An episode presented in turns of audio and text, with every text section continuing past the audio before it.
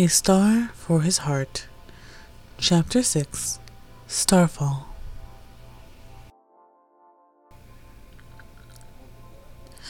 It seems as if the pod it just froze my body and I haven't aged, but my cells have.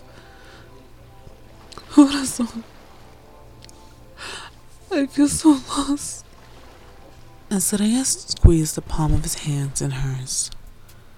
Stopping herself from choking back on her own tears, she let a few sobs flow through clenched teeth. Corazon felt his chest tighten as the tears rolled down her swollen eyes and her reddish face. His eyes closed, resigned to the fact that he could not help her. He could not do anything but to stay and hope that the tears would subside and perhaps her happiness would once again return. It felt much too long before her eyes closed for good and her breathing evened into that of sleep. He was silent for a while, hearing her muttered words through soft snores. It felt comforting that even in sleep she accompanies him. He whispers, trying hard not to wake her. I'm so sorry this you. Your displacement has brought you so much pain, and yet I'm selfish enough to rejoice in your light. Your presence brings me so much happiness I haven't felt since childhood. Didn't doubt so long ago. But I cannot find it in me to let you go, even if that's what you wanted. You can hurt me all you want. Just don't ever leave me. I wish I could make you happy enough to never want to leave. Corazon gazed upon her face until his own eyes became heavy with sleep. Corazon woke from his slumber, the clouds shifting in the air slow and steady. Instinctively, he reached out to Estrella to find her gone. His head lifts, looking around without seeing her. He arose in a slight panic. He calmed himself down and knew that his son was around, and so was Luffy and his crew. Most likely, she was still on the ship. Rising to his feet, he began to look around, making his way inside the quarters when he heard from the kitchen familiar sounds of a strong and hearty laugh. He peered the doorway of the kitchen. Law and Estrella sat around the table, the smell of freshly brewed coffee sweetening the air. Corazon felt just a little out of place, as if the scene before him was right out of a dream. Like the light was just enough gold to glitter around them. The peace felt like a warm hug enveloping his body. Hey, Dad. Law called, beckoning him in. Good morning, sleepyhead, Estrella added. We have some extra coffee. Damn, did I wake up super late? Nah, I just made it here a little while ago. I accidentally woke up your girlfriend, and we've been here ever since. Corazon raises a brow at the comment, yet proceeds to serve himself some coffee.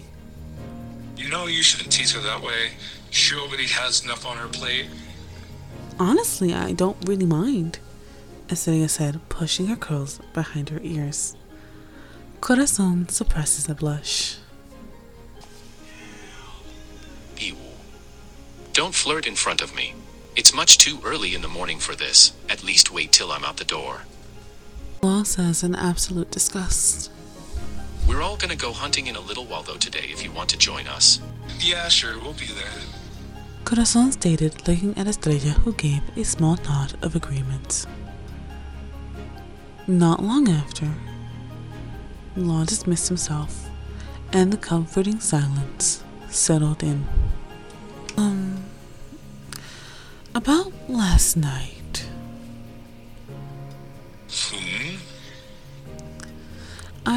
wanted to ask Are you sure about what you said about the Star Woman? Is it true that you only heard about us falling from the sky two years ago? Well, that's what I heard about it, and I did see the meteor shower. If perhaps you arrived before then, I'm unsure.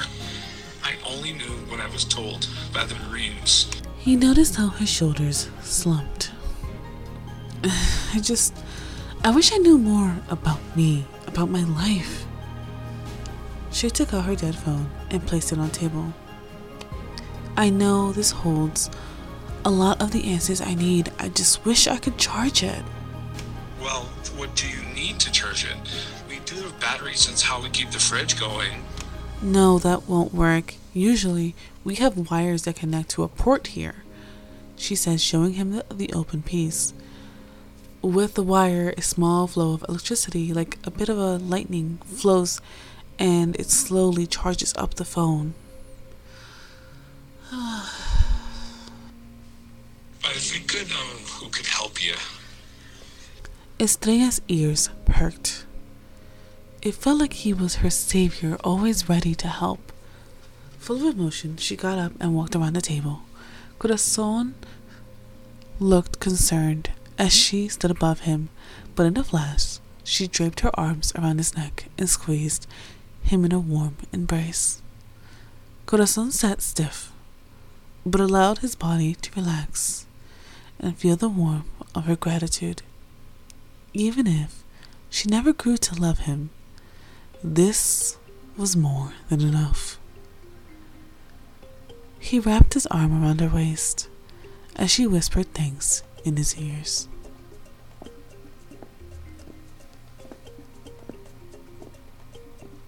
Corazon felt as if he could walk on clouds as he guided Estrella to Nanami. He explained what they needed, and she stated she was willing to assist, of course, for a fee. Corazon gladly paid, and she took Estrella on board as he waited behind. Ah, your girlfriend is adorable. Brooke said with a strange laugh. She's not my girlfriend. Hmm, for now. But if you don't want her, I'll take her. Corazon glared. A joke. But how have you been after retirement? Corazon and Brooke walked off together. It's been rather peaceful, but it also gives you a lot of time to think. I've been trying to find a good island to retire to. Maybe build my own home for the first time. Sounds good. I cannot wait to see what you build. Beautiful home and great family. Brooke, you're not very subtle. That may be true, but you, sir, sure are. You need to let her know that you're interested before someone else does. Star women are pretty and highly desired. I know, I know. Corazon said, picking fruits from the trees. You don't need to tell me what I already know and fear. Time is fleeting, and you know that more than anyone. With Brooke's words taunting him, he pulled out his pistol and shot. By the time Brooke and Corazon had arrived, everyone seemed to be crowded in a circle. What's going on? Corazon said as he hauled the carcass of a giant hog. Luke, it's her phone. She has people inside of it. Zoro said in absolute bewilderment. It took a while for people to calm down and begin to prep for dinner when Corazon was able to pull Estrella aside. She held her phone in her hands with a little box. Hey, can we just walk around for a while? Estrella asked in a hushed tone. I just wish we would sneak out without anyone noticing. Corazon switched out his powers, making them both silent to the world.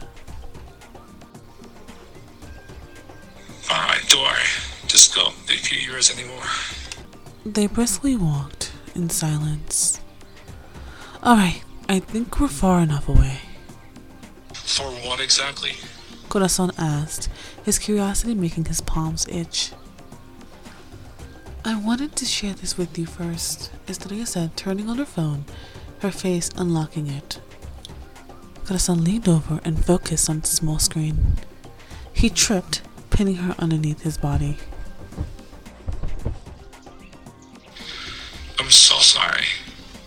He said, sitting on his knees, raising her to sit up on his lap as he whipped away the leaves and dirt that clung to her dress and hair. She sat patiently, trying not to laugh as he panicked. Corazon, I'm fine. She held out his hand to stop him. I know who I am now. At least, I know about myself. He froze. You were close. My name is actually Star. But I do like your name better. And I was a waitress. I have pictures of my work schedule, my friends, my family. I was able to open up my social media, but I wasn't able to look through anything. But here is the crazy thing. When I first turned on my phone, it displayed the last known date December 24, 2020. What date is it here? It's May 12th, 1532. But my phone now displays May 12th, 2040. Panic was beginning to flood her features, and he could almost hear her heartbeat quicken. What does that mean? Has it been 20 years for you? He tried to ask calmly as to not stir up any of her frustrations. It seems like it, and it seems like my phone can also use like your towers or something. But it's been 20 years. I don't even know who's left. At least, who might still be left alive? A lot, a lot can change in 20 years. I'm not, I'm not even sure I can piece together exactly what happened to me.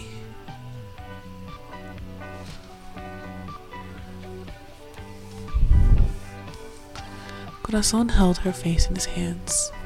Don't let this freak you out. We knew this is a possibility from the beginning. We cannot turn back time, but we can choose how we spend it. If this phone of yours is going to do nothing more than bring you sadness, I'd rather you don't use it. But if you must, use it sparingly.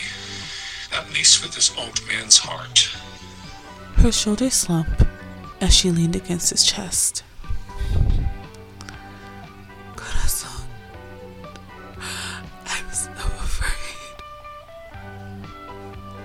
Fear. I will be here, he said with a goofy smile crossing his face.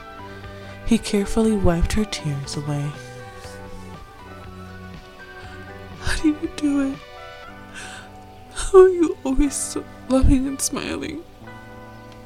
Because, my dear, if you ever have to remember me in the future, I've always hoped that you remember me with a smile.